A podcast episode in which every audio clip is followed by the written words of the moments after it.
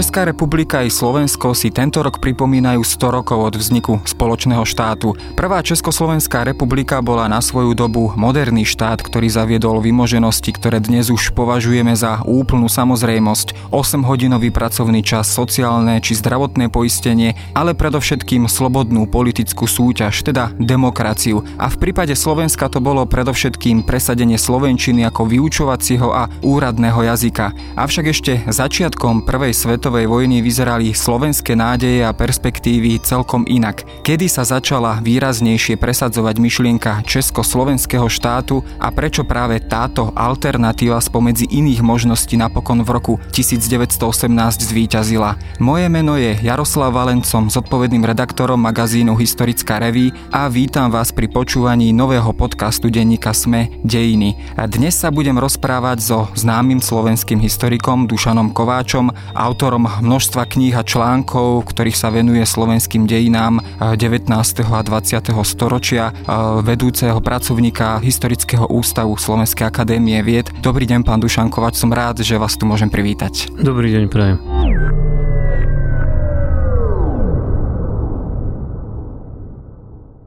Tak ako som už uviedol na začiatok, e, tie nádeje a očakávania už na začiatku Prvej svetovej vojny e, sa upierali viacerými smermi. Tá československá alternatíva e, bola iba jednou z nich, kde všade vlastne Slováci videli svoje možnosti krátko pred vyhlásením Prvej svetovej vojny či krátko po začiatku vojny.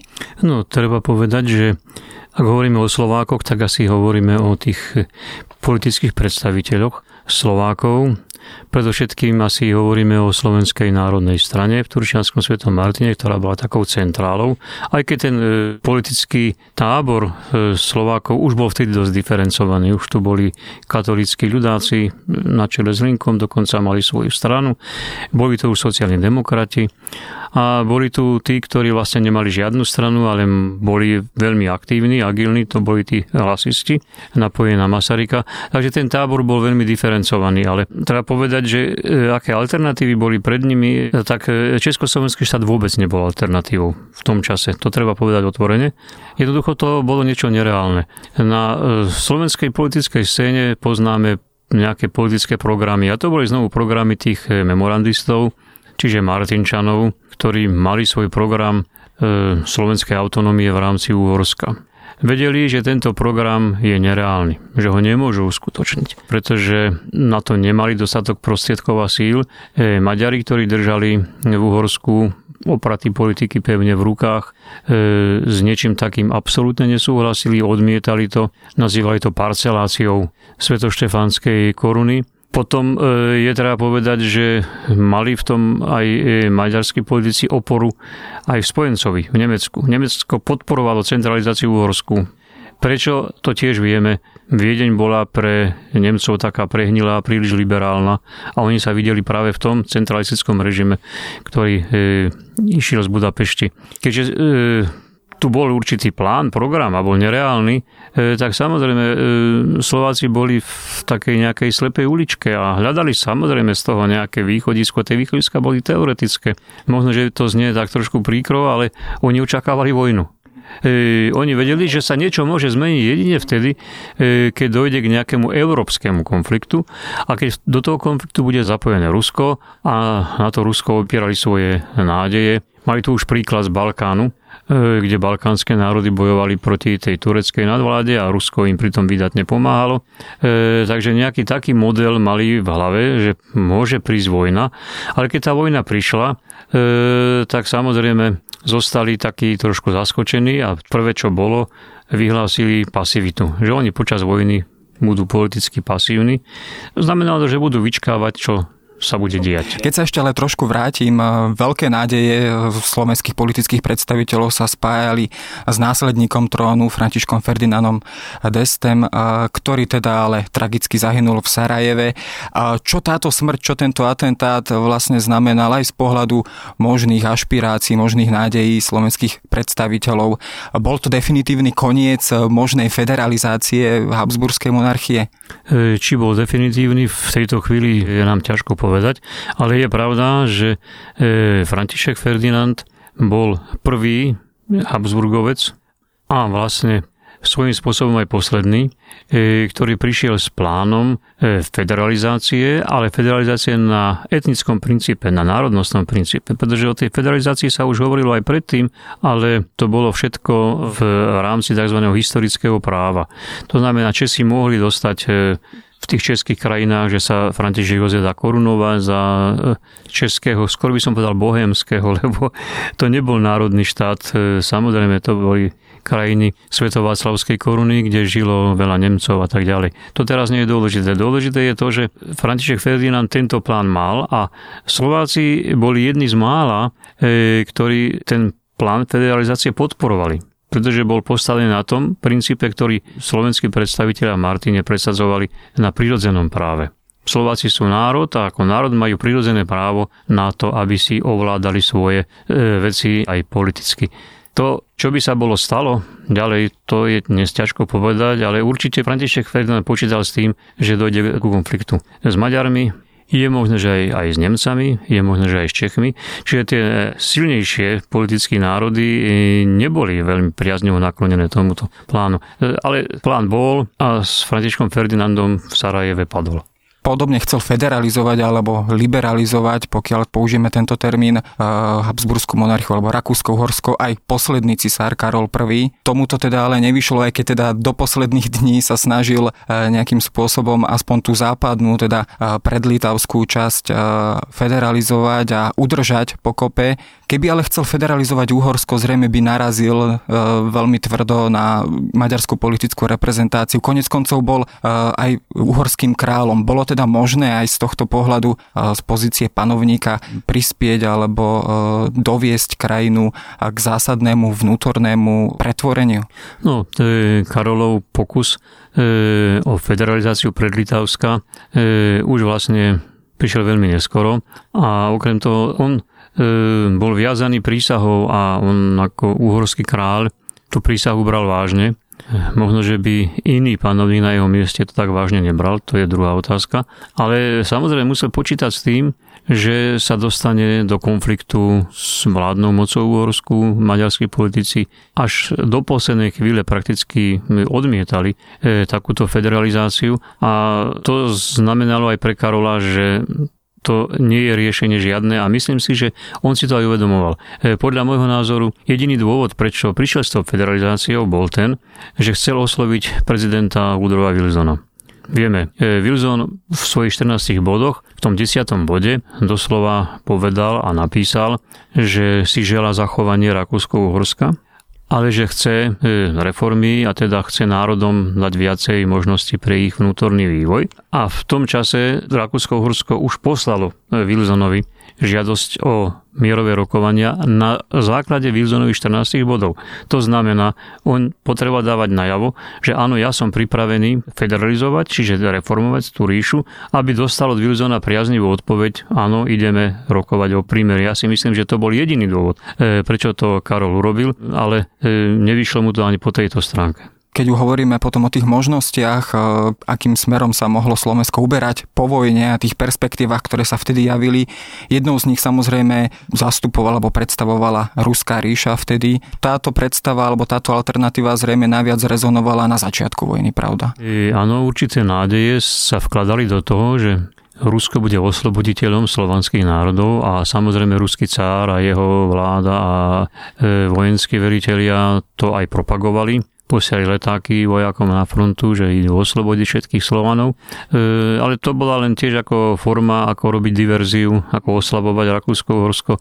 Je celkom možné, že keby Rusko bolo vojnu vyhralo, že by nebolo odmietlo vytvoriť si v Strednej Európe okrem teda ešte posilneného polského teda záboru, teda tej kongresovky, ešte aj nejaké inú guberniu. Len je veľmi otázne, že aké by to bolo riešenie pre Slovákov. Samozrejme, boli Slováci, ktorí to podporovali, e, konkrétne aj známy komeniolog Jan Kačala, Štefanikov učiteľ tu na liceu e, pre Šporskom, bol veľmi tvrdým zástancom takéhoto e, proruského riešenia a Štefanik sa so svojím učiteľom dostal do veľmi prudkého konfliktu, hoci to bol jeho obľúbený profesor, tuto v Prešporku.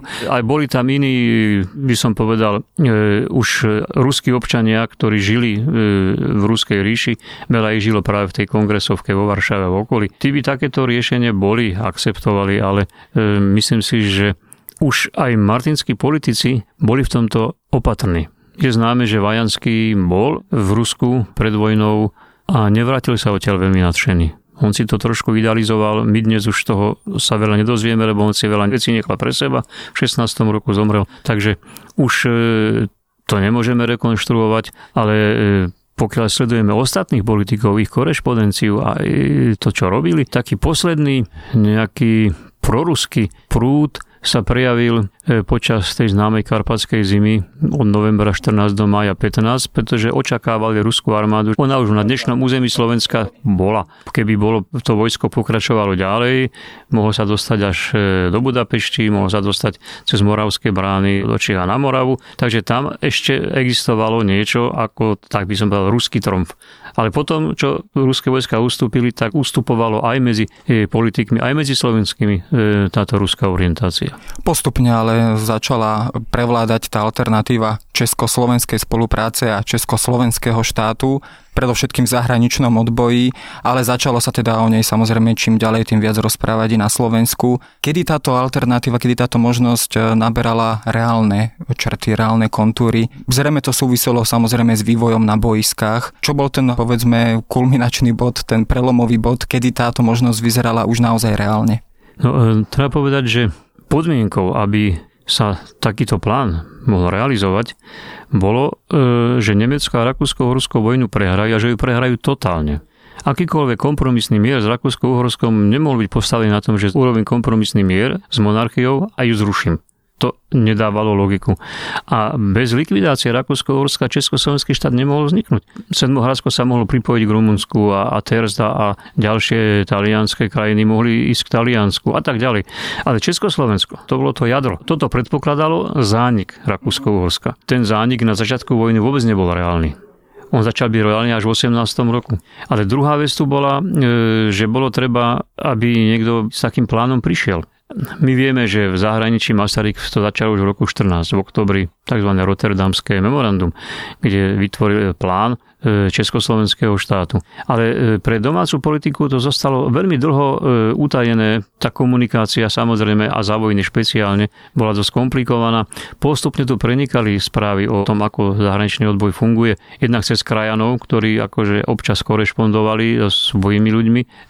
V Amerike tá komunikácia bola až pokiaľ Amerika nevypovedala vojnu Rakúsko-Horsku v celku ako dosť čula, mali tu všetci svoje rodiny. Cez Viede deň, kde bol cez vojnu Hoďa, Derer ďalší, išli informácie k tým predstaviteľom a Československá jednota ktorá fungovala v Prahe, takisto mala svoje kanály. Takže, ale to sa týkalo jednotlivcov, povedzme tie špičky e, tej slovenskej inteligencie. Myslím si ale, že tam došlo k jednej udalosti, ktorú možno málo spomíname.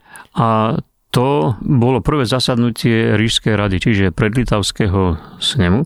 Karol po nástupe na trón urobil také gesto, liberalizačné, pretože celú vojnu ten, e, s ním ten parlament nebol zvolávaný, nezasadal a e, na maj bola zvolaná teda prvá schôdzka. 30. maj 1917, ako hovoríme správne. Uh-huh.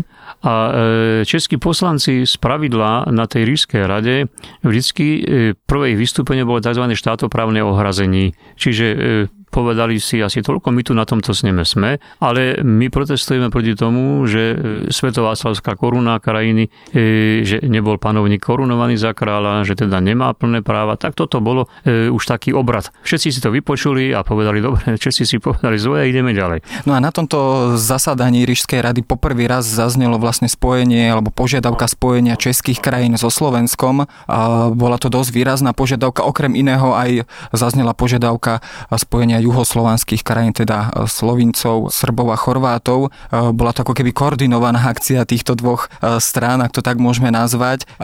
Napriek tomu to martinské vedenie na Slovensku sa k tomu nevyjadrovalo, či už vlastne z dôvodu toho postoja, ktoré zaujalo na začiatku vojny. Napriek tomu nebolo možno žiaduce v tej dobe, aby sa slovenskí politickí predstavitelia k tomuto už v tomto čase postavili o mnoho hlasnejšie a prihlásili sa vlastne k tejto myšlienke už vtedy? Je pravda, že to urobiť mohli, ale aj dnes si musíme postaviť otázku, čo by bolo nasledovalo. Pretože toto zasadnutie Ríšskej rady a to české prehlásenie, ono sa rodilo veľmi ťažko. To, českí politici boli do toho doslova dokopaní, aj cez mafiu a cez zahraničné kontakty. ono odznelo a to bola svojím spôsobom bomba pre Budapešť. Zrazu sa tu objavilo vo Viedni, že nejakí Česi chcú im zobrať kus ich posvetnej zeme. Oni samozrejme hneď oslovili Slovákov, aby proti tomu protestovali. A to bolo dôležité, že Slováci to neurobili. Oni dokonca ignorovali aj ponuky Tisove na nejaké ďalšie rokovania a tak ďalej. A dôležité to bolo v tom zmysle, že už sa o tom písalo v novinách. O zahraničnom odboji to bolo viac menej tabu. Ale tu sa písalo o tom, čo bolo doma, čo bolo vo Viedni a tak sa dozvedeli všetci ľudia, ktorí čítali novina a sa o to zaujímali boli tam niektorí slovenskí rolníci, ale iba niektorí. Ale predovšetkým tá inteligencia vedeli, že tu existuje plán spojenia českých krajín Slovenska, ktorý doteraz neexistoval. Nebol, nikdy nebol. Pred vojnou nebol, e, pretože nebol reálny. A myslím si, že toto je dátum, od ktorého sa potom odvíjali ďalšie aktivity, ktoré v tom 18. roku napokon privedli k úspechu. Ale to samozrejme ešte bolo ďaleko, pretože Nemci a Rakúsko-Rusko boli ešte ďaleko od porážky v máji 1917. Tak tu zrejme rozhodujúcu lohu potom zohrala Československá rada a teda zahraničný odboj e, pod vedením toho slávneho tria Masaryk, Štefánik a Beneš. Čo v tomto aj z hľadiska zahraničného odboja a, snahy presvedčiť spojencov dohody a najviac rozhodovalo, bolo to e, zriadenie československých légií v zahraničí alebo povedzme vstup Spojených štátov amerických do vojny, kde sa možno najprv podarilo presvedčiť amerických e, zástupcov o projekte Československého štátu. Treba povedať asi možno tie osudy tých Masarykových memorand nám to napovedia. Spomínali sme už prvé v memorande, ktoré spísal e, Robert William Seaton Watson, sedel s Masarykom a spísal memorandum o vytvorení Československého štátu. Memorandum doniesol do Londýna na Foreign Office. E, Seaton Watson bol e, veľmi váženou osobou na stredoeurópskej sekcii zahraničného ministerstva si ho veľmi vážili ako experta. On tam pravidelne chodil ako poradca. Doniesol takéto memorandum. Je zaujímavé sledovať na tom obale spisu. Všetci, ako ktorým sa dostal do ruky, si robili poznámky. A od toho najnižšieho úradníka až po ministra Edvarda Greja e, všetci toto zamietli a sám Edward Grey tam napísal, e, veľmi si vážime Masaryka, je to významný človek, ale toto podporovať nebudeme. To je číra utopia, nič takého sa nestane. A treba chápať tých politikov, pretože oni už mali pred sebou e, udalosti na Balkáne. Turecko odišlo a Balkán bol rozhádaný, bol v dvoch vojnách a tá balkanizácia teraz hrozila v Strednej Európe. Zanikne Rakúsko-Uhorsko, vzniknú tu nejaké malé štáty, ktoré budú navzájom bojovať.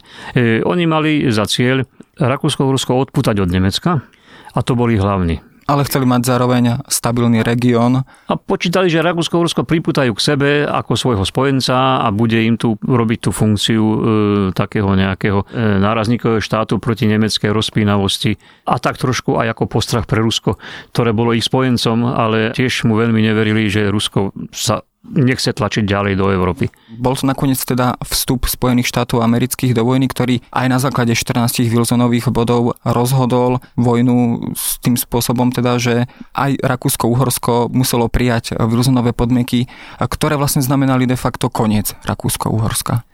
No, e, ono je to trošku komplikovanejšie. Práve Spojené štáty americké, pretože Wilson tých 14 bodov vyhlásil a v tom 10. bode doslova napísal, že si žela zachovanie Rakúsko-Horska, tak síce minister zahraničnej veci Lansing bol náchylný na československé riešenie, ale e, práve Wilson to až do poslednej chvíli odmietal. Už sme hovorili o tom, že tá federalizácia bola ako namierená e, Wilsonovi a Wilson mal ten papier už na stole, žiadosť o uzavretie prímeria a o mierové rokovania. On sa dlho rozhodoval.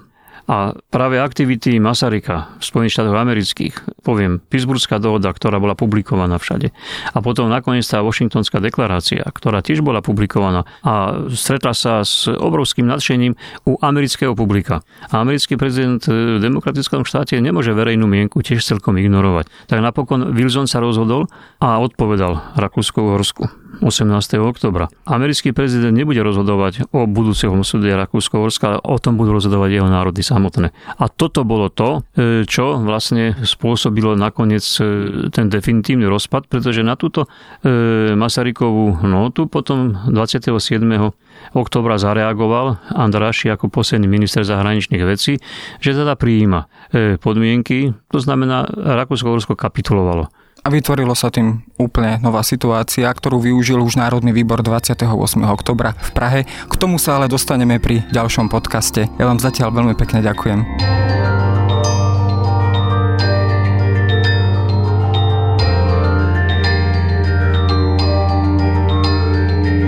A to je na dnes všetko. Počúvali ste Dejiny, týždenný podcast denníka SME a historické reví. Podcast Dejiny vychádza každý týždeň v nedelu. Prihláste sa na jeho odoberanie vo svojej podcastovej aplikácii na platformách Google Podcasty alebo Apple Podcasty. Všetky diely ako aj odkazy na témy, o ktorých hovoríme, nájdete na adrese historickareví.com alebo sme.sk lomka dejiny. Ak sa vám podcast páči, môžete ho ohodnotiť. Ak nám chcete poslať pripomienku, môžete sa pridať do podcastového klubu Denníka Sme na Facebooku alebo mi napísať e-mail na jaroslav.valent.sahy.sk Ja som Jaroslav Valent a na výrobe tohto podcastu sa podielal aj Matej Ohrablo.